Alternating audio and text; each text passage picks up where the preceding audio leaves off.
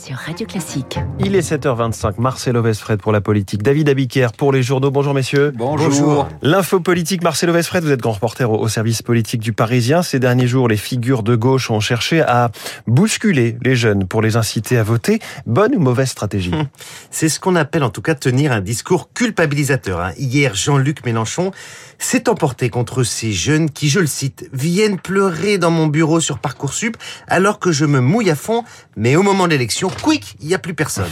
Jean-Luc Mélenchon en a rajouté une couche sur le plateau de quotidien, émission chère à cette euh, classe d'âge. C'est nul de ne pas aller voter. Qu'est-ce que vous voulez? Le retour des réacs? Abandonner le monde à ceux qui ont du fric? Fin de citation. Et que dire de l'écologiste Sandrine Rousseau sur Twitter? Elle a lancé cet appel. Dites les 18-25 ans, soyons honnêtes, c'est un peu pour vous qu'on fait de la politique là. Alors on compte sur vous. Vous êtes très bon pour lire les tweets euh, de Attendez, j'ai pas fini. Parce qu'il y a celui d'Adrien Quatennens maintenant. Alors lui aussi, il a passé un savon à cette catégorie euh, de votants. Je le cite. Allô les jeunes, 5 minutes de votre temps dimanche, ça vaut le coup? Non. Je pourrais multiplier Ouais. les exemples. Pourquoi cet appel insistant? Parce que les jeunes sont séduits par la NUP. Les 18-24 ans ont choisi à plus de 40% le bulletin de l'Alliance de gauche selon euh, les calculs de l'Institut Ipsos. C'est donc un vivier. Seulement, voilà, ils sont aussi 70% à s'abstenir. C'est considérable.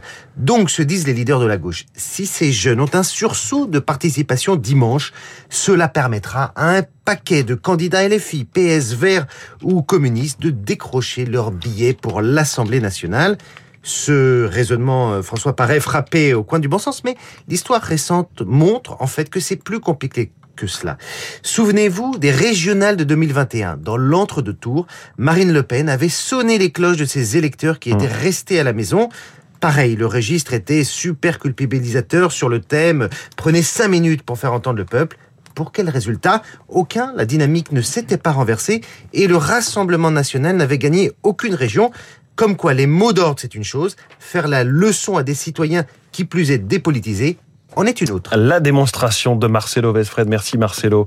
David Abiker, les titres de la presse ce matin. L'Europe tend la main à l'Ukraine. C'est la une du Télégramme, la visite à Kiev des chefs d'État français, italiens et allemands faisant la une d'un quotidien sur deux. Le Parisien aujourd'hui en France raconte les coulisses d'une visite à haut risque. Macron enfin à Kiev se réjouit l'Est républicain. Pour la Provence, l'Ukraine a un pied dans l'Union européenne, une visite d'unité et de soutien, titre Le Monde. Le Figaro estime quant à lui que cette visite est d'abord un hommage de l'Europe au courage ukrainien. L'opinion s'interroge sur l'utilité de cette visite et les échos titrent sur la pression russe qui s'exerce sur l'Union avec l'augmentation du prix du gaz. Lui aussi est entré dans l'Union cette semaine dans Paris Match. Les photos du mariage de François Hollande et Julie Gaillet. L'ex-président s'est marié le 12 juin à Tulle et en douce. Lui qui disait le mariage pour tous, sauf pour moi.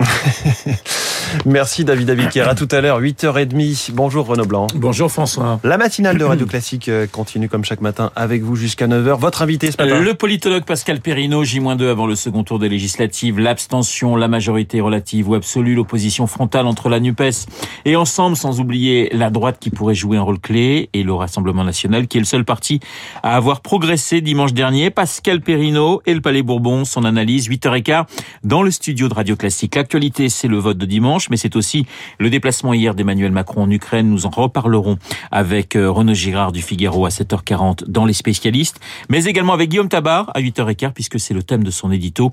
Macron, chef de guerre ou chef de communication? Réponse avec Guillaume dans trois quarts d'heure. Vous n'oubliez pas Esprit Libre à 8h40. Euh, Guillaume Durand, mais également Cécile Cornudet des Échos et Alexis Brézé du Figaro. Mon petit doigt me dit que l'on va parler de ce déplacement présidentiel en Ukraine, mais aussi de la future Assemblée nationale Esprit Libre, juste après la revue de presse de David Abiker. Tout de suite.